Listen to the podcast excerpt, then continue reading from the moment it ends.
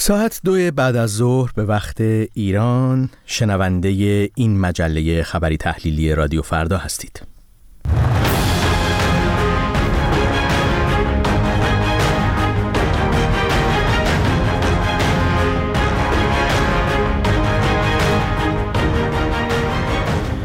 وقت شما به خیر مخاطبان گرامی رادیو فردا. من بنیامین صدر هستم و در این مجله نیمروزی شنبه آرامی رو برای شما آرزو می کنم در روزی که مهمترین خبر مشارکت کم مردم در انتخابات مجلس هست و در ادامه به اون خواهیم پرداخت. اما پیش از هر چیز به سراغ خبرها میریم با جمشید زند. با سلام. رأیگیری در انتخابات مجلس شورای اسلامی و مجلس خبرگان رهبری ساعت 24 جمعه به پایان رسید و صبح شنبه وزارت کشور شمارش آرا و اعلام نتایج اولیه را آغاز کرد. وزارت کشور جمهوری اسلامی هنوز میزان مشارکت در انتخابات را اعلام نکرده اما خبرگزاری رسمی جمهوری اسلامی آن را 41 درصد ذکر کرده است. خبرگزاری مهر نیز میزان مشارکت در تهران را 24 درصد گزارش کرده که به نوشته روزنامه شرق کمترین مشارکت در پایتخت طی 45 سال گذشته به شمار می رود. در هفته های اخیر شماری از فعالان سیاسی و مدنی و همچنین زندانیان سیاسی خواستار تحریم انتخابات شده بودند. و ساعتی پس از پایان رأیگیری در ایران بهای دلار آمریکا در بازار آزاد به مرز 60 هزار تومان رسید. قیمت یورو نیز به 65 هزار تومان و پوند انگلیس به 75 هزار تومان رسید که رکوردی بی سابقه در افت ارزش پول ملی ایران به شمار می رود. در روزهای منتهی به رأیگیری روز جمعه بهای ارزهای خارجی تقریبا ثابت مانده بود. در نخستین ساعت روز شنبه بهای سکه امامی هم به مرز 35 میلیون تومان رسید. بانک مرکزی جمهوری اسلامی و وزیر اقتصاد در ماهای گذشته تلاش کردند از افت هرچه بیشتر ارزش پول ملی کشور جلوگیری کنند ولی روند افزایشی قیمت ارزهای خارجی و طلا همچنان ادامه دارد. انجام قلم آمریکا محکومیت شروین حاجیپور خواننده ایرانی برنده جایزه گرمی به سه سال هشت ماه زندان و به دنبال آن دو سال ممنوعیت سفر به خارج از کشور را محکوم کرد. این انجمن همچنین خواستار آزادی فوری حاجیپور لغو حکم وی و پاک شدن سابقه وی از تمامی اتهامات شده است در وبسایت انجمن قلم آمریکا از محکومیت شروین حاجیپور به عنوان تلاش وحشتناک دیگری برای سرکوب صداهای مستقلی که مطالبات مردم ایران در کسب آزادی های اساسی را هدایت می کنند یاد شده است. جولی تربالت مدیر پروژه هنرمندان در خطر زیر شاخه انجمن قلم آمریکا گفته است دولت ایران در تلاش است تا جنبش قدرتمندی را که توسط خوانندگان معتقد به آزادی و حقوق زنان مطرح شده خاموش کند. رئیس سازمان امداد و نجات هلال احمر روز جمعه گفت یازده شهر در استان سیستان و بلوچستان همچنان در محاصله سیل و آب گرفتگی هستند. معاون فرمانداری ویژه چابهار هم اعلام کرد دست کم 131 روستای چابهار در محاصره آب هستند و به کمک رسانی فوری نیاز دارند. همچنین به گزارش منابع بلوچ در دو روز گذشته برق و تلفن همراه در شماری از مناطق سیل زده قطع بوده است. مولوی عبدالحمید امام جمعه اهل سنت زاهدان در خطبه های خود از عدم برنامه ریزی مسئولان برای سیل های مکرر و نبود زیر ها انتقاد کرد. و از زرتشت احمدی راقب زندانی سیاسی محبوس در زندان قزلحصار که از حدود هفتاد روز پیش دست به اعتصاب غذا زده دچار وضعیت نامساعد جسمی شده است.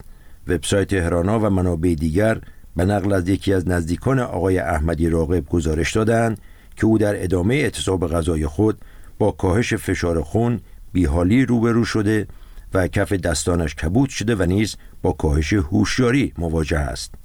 بر اساس گزارش ها دلیل اعتصاب غذای این زندانی سیاسی اعتراض به اعدام ها و سپس اعتراض به پرونده سازی علیه خود و همچنین آزارهای مدیران زندان قزل حصار بوده است.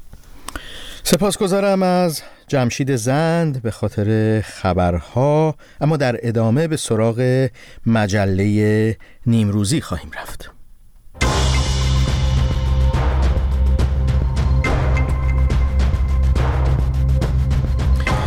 در این مجله نگاهی می‌کنیم به آخرین وضعیت و نتایج اعلام شده از سوی حکومت درباره شرکت مردم در انتخابات روز گذشته.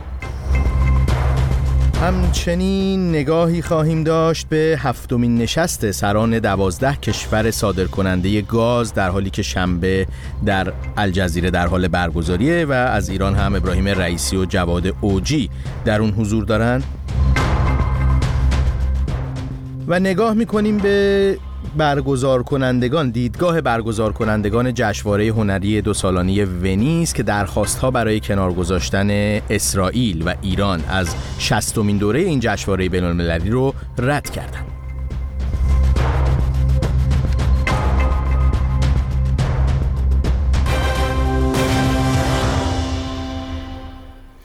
خب همونطوری که اغلب شما مخاطبان گرامی رادیو فردا در جریان هستید. مشارکت پایین مردم در انتخابات روز گذشته مجلس و مجلس خبرگان رهبری در ایران خبرساز شده. این در حالی که در تهران میزان مشارکت طبق چیزی که آماری که خود نهادهای رسمی تا کنون اعلام کردن کمتر از 25 درصد بوده در شهر بزرگ تهران و در کل کشور هم باز مطابق آمار رسمی و حکومتی حدود 41 درصد. در این باره و درباره آخرین نتایج اعلام شده تا این لحظه همکارم مهدی بیگی گزارشی خواهد داشت که در گفتگو با من اون رو ارائه میده. مهدی درود به تو. آخرین نتایج اعلام شده از چه قرار هست؟ درود بنیامین.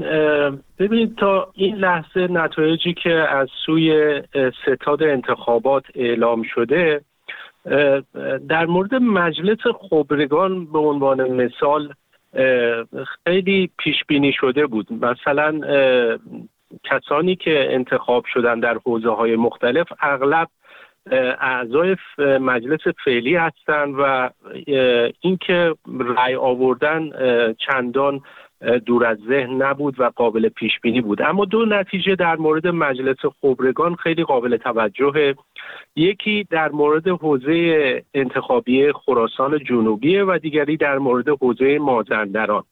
در مورد حوزه خراسان جنوبی ابراهیم رئیسی رئیس جمهوری فعلی ایران دوباره به عنوان در حقیقت نماینده این حوزه انتخاب شده که به برای بار سوم به مجلس خبرگان راه پیدا کرده.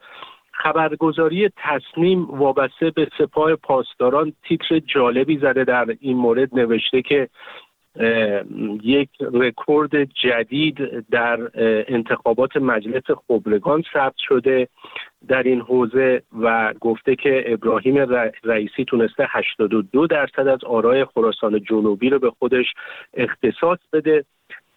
این که ما می‌دونیم تا حدود 25 بهمن ابراهیم رئیسی تنها کاندیدای این حوزه بوده و چهار نفر دیگه که همراه او ثبت نام کرده بودن رد صلاحیت شده بودن و به خاطر نبود کاندیدای کافی مجبور شدن یک کاندیدای خیلی بینام و نشان به, به نام حسن روحبخش رو بیارن در این حوزه که بتونه با ابراهیم رئیسی رقابت کنه. حالا از این به عنوان یک رکورد جدید خبرگزاری تصمیم تصمیم نام برده که قابل توجه است. اما در حوزه بازندران بر اساس نتایج انتخابات انتخابات مجلس خبرگان از بین پنج نامزد چهار نفر به مجلس خبرگان را یافتن و صادق آمولی لاریجانی رئیس پیشین قوه قضاییه و رئیس فعلی مجمع تشخیص مسلحت نظام رأی نیاورده و به مجلس خبرگان نتونسته راه پیدا کنه. اما در مورد مجلس شورای اسلامی باز هم چهره هایی که انتخاب شدن اکثرا چهره های اصولگرا هستند و چند چهره هم هستند که انتخاب نشدنشون خیلی خبرساز شده مثل محمد باقر نوبخت رئیس پیشین سازمان برنامه و بودجه محمد رضا باهنر علی اسقر عنابستانی اون نماینده ای که سیلی زد به اون سرباز. نماینده سبزوار او انتخاب نشده و مثلا چهرههایی مثل محمد رضا پور ابراهیمی نماینده ای که خیلی مخالف افزایش حقوق کارگران بود نتونست به مجلس راه پیدا بکنه و در مورد خود تهران از سی نفری که در حقیقت موفق شدن فعلا تا این لحظه جزو سی نفر اول باشن اکثرا چهره های اصولگرا هستند و مثلا یک چهره جوانی که مجری برنامه در حقیقت جهان آرای تلویزیون دولتی ایران هست. امیر حسین ثابتی در رتبه بالاتری نسبت به خود محمد باقر قالیباف رئیس مجلس فعلی قرار گرفته. پنج زن هم فعلا در بین سی نفر اول هستن که نشون میده همیشه زنها در مجلس شورای اسلامی از اقلیت برخوردار بودن. اشاره کردی به تهران مهدی خیلی کوتاه برام بگو که ظاهرا مشارکت در شهرهای بزرگی مثل تهران خیلی کم بوده نسبت به واجدین شرایط. آیا اینطور هست؟ درسته. خبرگزاری ها تا این لحظه مشارکت تهرانی ها در انتخابات روز گذشته رو 22 تا 25 درصد اعلام کردند ما می‌دونیم که ستاد انتخابات گفته بود حدود 61 میلیون نفر واجد شرایط رأی دادن در کل کشور بودند که از این تعداد حدود 25 میلیون نفر به گفته خود در حقیقت حکومت رأی دادن. این یعنی 36 میلیون نفر حدود 59 درصد واجدان شرایط رأی ندادن. ما میایم به در حقیقت شهرهای مختلف که نگاه می‌کنیم مثلا شهرهای بزرگتر که حدود دو تا سه میلیون نفر واجد شرایط رأی دادن بودن می‌بینیم یه چیزی حدود چل هزار نفر سی هزار نفر در بعضی جاها بسیار کمتر رأی دادن. در شهرستان ها مثلا من شهرستان ناین رو بررسی کردم برام جالب بود.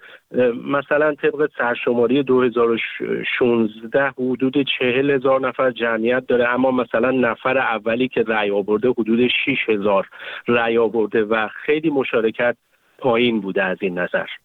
سپاسگزارم از تو. اما همونطوری که در بخش قبلی هم شنیدی در گفتگو با همکارم مهدی بیگی صادق آمولی لاریجانی چهره ناماشنا در جمهوری اسلامی ناکام مونده از راهیابی به مجلس خبرگان. در تهران هم که مشارکت بسیار پایین بوده میزان ناکامی فهرست اصولگرایان قدیمی تر که محمد باقر قالیباف در صدر اون قرار داشت نسبت به دیگر اصولگرایان که ازشون به عنوان نو اصولگرا هم یاد میشه بسیار کمتر بوده و کمتر کمتر نماینده تونسته راه پیدا بکنه نامزدهای این فهرست به مجلس. در همین رابطه وحید پوراستاد دیدگاه محمد جواد اکبرین تحلیلگر سیاسی از پاریس رو جویا شده که با هم میشنویم.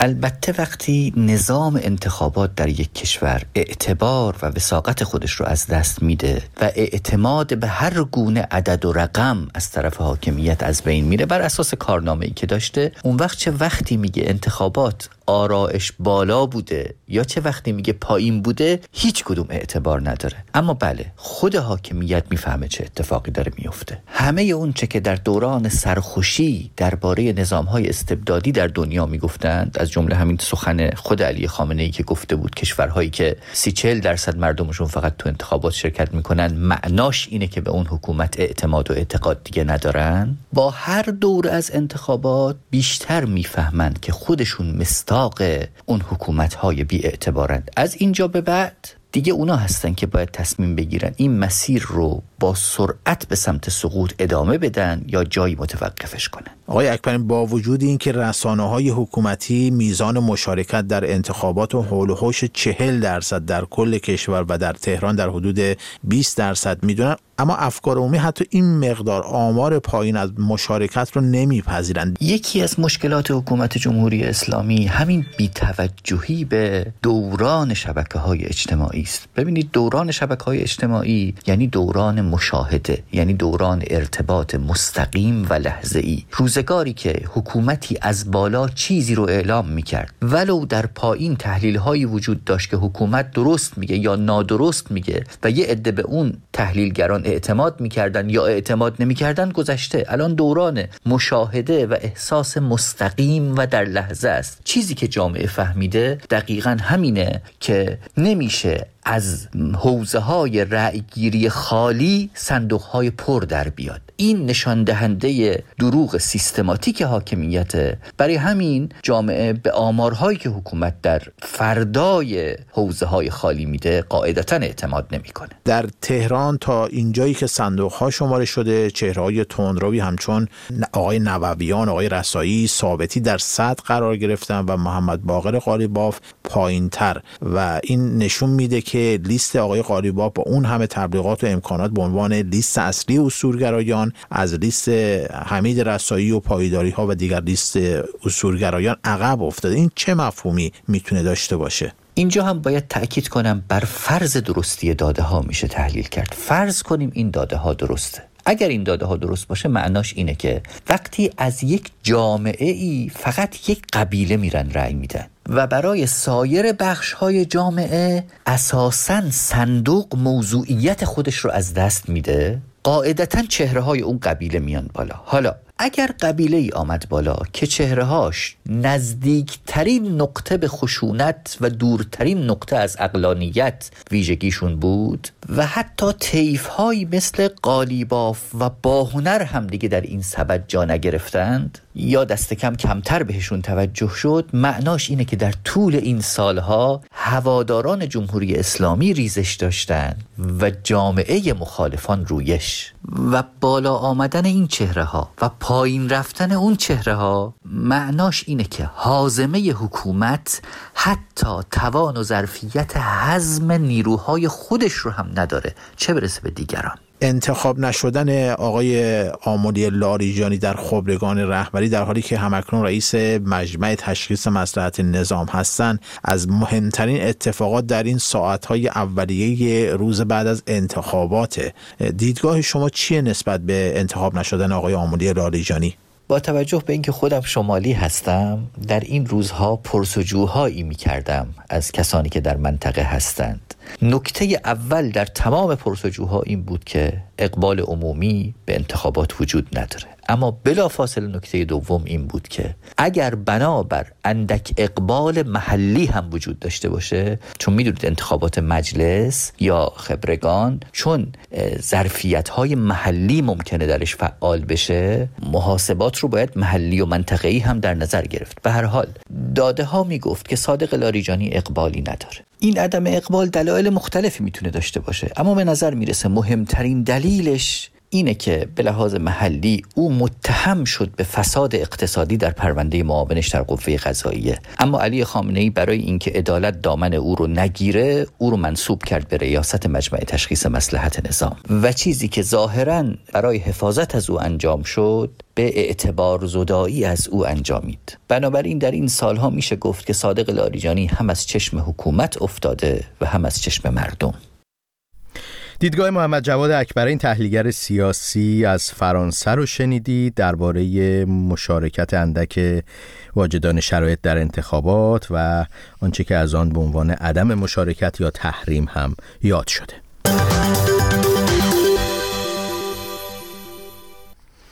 اما هفتمین نشست سران دوازده کشور صادرکننده گاز در حالی شنبه در الجزیره برگزار شد که ابراهیم رئیسی و جواد اوجی وزیر نفت جمهوری اسلامی هم در اون حضور دارند. حدود 70 درصد ذخایر گاز طبیعی جهان در اختیار دوازده کشوره. روسیه و ایران و قطر بیشترین ذخایر گازی جهان رو در اختیار دارند، اما ایران و روسیه با توجه به تحریم های گسترده جهانی در عمل با محدودیت هایی برای توسعه صادرات گاز خودشون مواجهند. ساعتی پیش دقایقی پیش گفتگو کردم با دالغا خاتین کارشناس اقتصاد و انرژی ساکن جمهوری آذربایجان و از او درباره اهمیت این نشست و وضعیت ایران پرسیدم. ایران خودش با کسری گاز مواجه اما مازوت سوزی و مصرف گازوئیل رو افزایش داده تا حداقل بتونه صادراتش رو ادامه بده. سالهای گذشته ایران سالانه 18 میلیارد متر مکعب صادرات گاز داشت اما الان آمارهای ترکیه رو می‌بینیم که میگه واردات گاز از ایران نصف شده از پاییز واردات عراق از ایران به شدت کاهش پیدا کرده. در لایحه بودجه سال آینده هم صادرات گاز 11 میلیارد متر مکعب در نظر گرفته شده که 40 درصد کمتر از سالهای پیشه. یعنی جایگاه ایران و روسیه خصوصا ایران به شدت در این مجمع بی اهمیت شده واقعیتش. اما مثلا قطر ما ببینیم که صادرات گاز خودش رو چه به صورت LNG و چه از طریق خطوط لوله‌ای که به عمان و امارات داره از 140 میلیارد متر مکعب کنونی به حدود 210 میلیارد متر مکعب برسونه تا چند سال آینده. همچنین الجزایر جمهوری آذربایجان اینا هم بخشی از صادرات گاز روسیه به اروپا رو جبران می‌کنن خب با این حساب حضور آقای رئیسی بیشتر جنبه در واقع سیاسی می‌تونه داشته باشه این گونه که میگین دیگه. بله ایران تمام تلاشش این هست که حداقل نشون بده که به عنوان کشوری که دومین ذخایر گازی جهان رو داره. هنوز هم در صادرات گاز در جهان حداقل یه نقش کوچیکی هم داره. اما این رو نمی‌تونه ادامه بده چون حتی گزارش های شرکت ملی گاز ایران نشون میده که ایران در تمام فصول سال کسری گاز داره. حدود 150 میلیون متر مکعب در روز و در زمستان به 300 میلیون متر مکعب می‌رسه. یعنی به اندازه کل مصرف گاز ترکیه ایران فقط کسری گاز داره. و مجبور هست که یا واردات گاز بکنه یا اینکه هر سال مازوت سوزی رو افزایش بده. چشمانداز وضعیت ایران چگونه خواهد بود در یک دهه آینده؟ با توجه به اینکه نشست بعدی هم ظاهرا قرار هست در ایران برگزار بشه. آنچه که در ارزیابی های مرکز پژوهش های مجلس همچنین شرکت ملی گاز ایران. برای یک دهه آینده ما می‌بینیم کسری گاز ایران به 550 میلیون متر مکعب در روز خواهد رسید. یعنی ایران عملا از تأمین دو سوم تقاضای گاز داخلی ناتوان خواهد بود. این چشمانداز یک دهه آینده ایران هست. از طرفی میدان پارس جنوبی بخش ایرانی اون که 70 درصد در مصرف گاز ایران سهم داره از امسال وارد نیمه دوم عمر خودش میشه. یعنی هر سال هفت اتمسفر از فشار میدان کاسته میشه. الان 210 اتمسفره. و ده میلیارد متر مکعب هر سال از تولید گاز ایران کاسته میشه. لذا چشمانداز روشن و جالبی در حداقل یک دهه آینده برای بخش گاز ایران دیده نمیشه. گفتگویی بود که با دالا خاتینوغلو کارشناس اقتصاد و انرژی داشتم ساکن جمهوری آذربایجان و درباره چشمانداز وضعیت صادرات نفت ایران پرسیدم.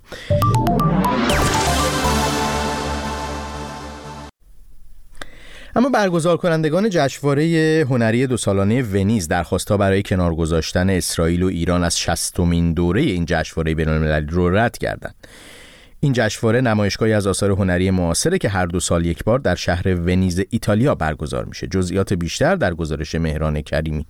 برگزار کنندگان جشنواره دو سالانه ونیز یا بینال درخواست ها برای کنار گذاشتن دو کشور ایران و اسرائیل از این جشنواره را رد کردند. در بیانیه‌ای که این جشنواره منتشر کرده آمده جشنواره دو سالانه ونیز مایل است روشن کند همه کشورهایی که توسط جمهوری ایتالیا به رسمیت شناخته شدند می توانند به طور مستقل برای حضور در این جشنواره درخواست شرکت بدهند.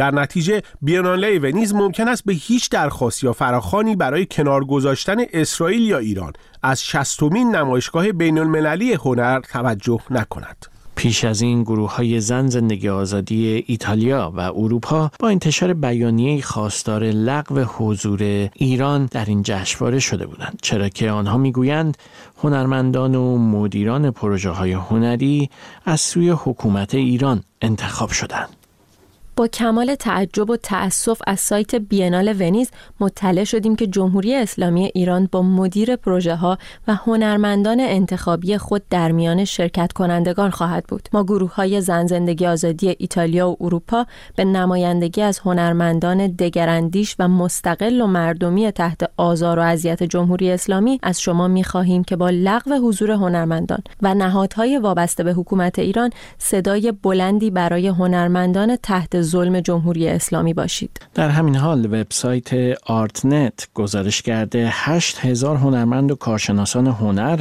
با انتشار یک نامه سرگشاده با عنوان اتحاد هنر نه نسل کشی خواستار کنار گذاشتن اسرائیل از جشنواره بیناله شده بودند. در این نامه آمده که هر اثری که رسما دولت اسرائیل را نمایندگی کند حمایت از سیاست های نسل کشی است. امضا کنندگان نامه همچنین سیاست بیناله در پذیرفتن اسرائیل در این جشنواره را متناقض خواندند آنها می‌گویند همانطور که رژیم آفریقای جنوبی تا سال 1993 از جشنواره دو سالانه ونیز کنار گذاشته شده بود و با روسیه به دلیل حمله به اوکراین برخورد شد اسرائیل هم باید از این جشنواره کنار گذاشته شود. اما برگزار کنندگان جشنواره در واکنش به این بند از نامه گفتند تعطیلی سالن روسیه در سال 2021 تصمیم خود کمیسر و مجری معرفی شده ی فدراسیون روسیه بوده. بیناله نمایشگاهی از آثار هنری معاصر است که هر دو سال یک بار در شهر ونیز ایتالیا برگزار می شود.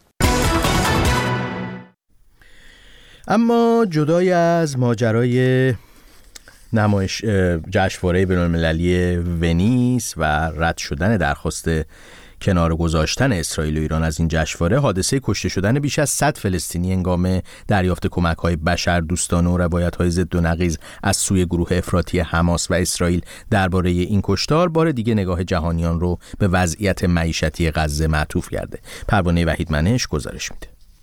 یک روز پس از آنکه خبر تیراندازی نیروهای اسرائیلی به سوی مردم نیازمند کمک در غزه افکار جهانی را به خود جلب کرد جو بایدن رئیس جمهور آمریکا می‌گوید جریان ارسال کمک های بشردوستانه به غزه کافی نیست و ایالات متحده هر کاری می کند تا کمک های بیشتری به داخل این باریکه برسد. Aid flowing to Gaza is nowhere nearly enough. Innocent lives are on the line and children's lives are جو بایدن رئیس جمهوری ایالات متحده دهم اسفند ماه. در حالی که بسیاری از سران کشورهای جهان این حادثه را محکوم کرده و خواستار تحقیقات مستقل درباره آن شده بودند تاکید کرد که واشنگتن نیست. در حال بررسی دو روایت رقیب از حادثه 29 فوریه در شمال غزه است. این در حالی است که دانیل هاگاری سخنگوی ارتش اسرائیل این حادثه را به شکل دیگر روایت می کند. در حالی که کاروان حامل کمک های بشردوستانه در حال حرکت بود هزاران نفر به سمت کامیون ها حمله ور شدند تعدادی از آنها با خشونت دیگران را حل می‌دادند و حتی زیر دست و پاهاشون له می‌کردند تا کمک های بشردوستانه را غارت کنند متاسفانه این حادثه باعث مرگ ده ها نفر از ساکنان غزه و زخمی شدن صدها نفر دیگر شد. in dozens of Gazans killed and injured.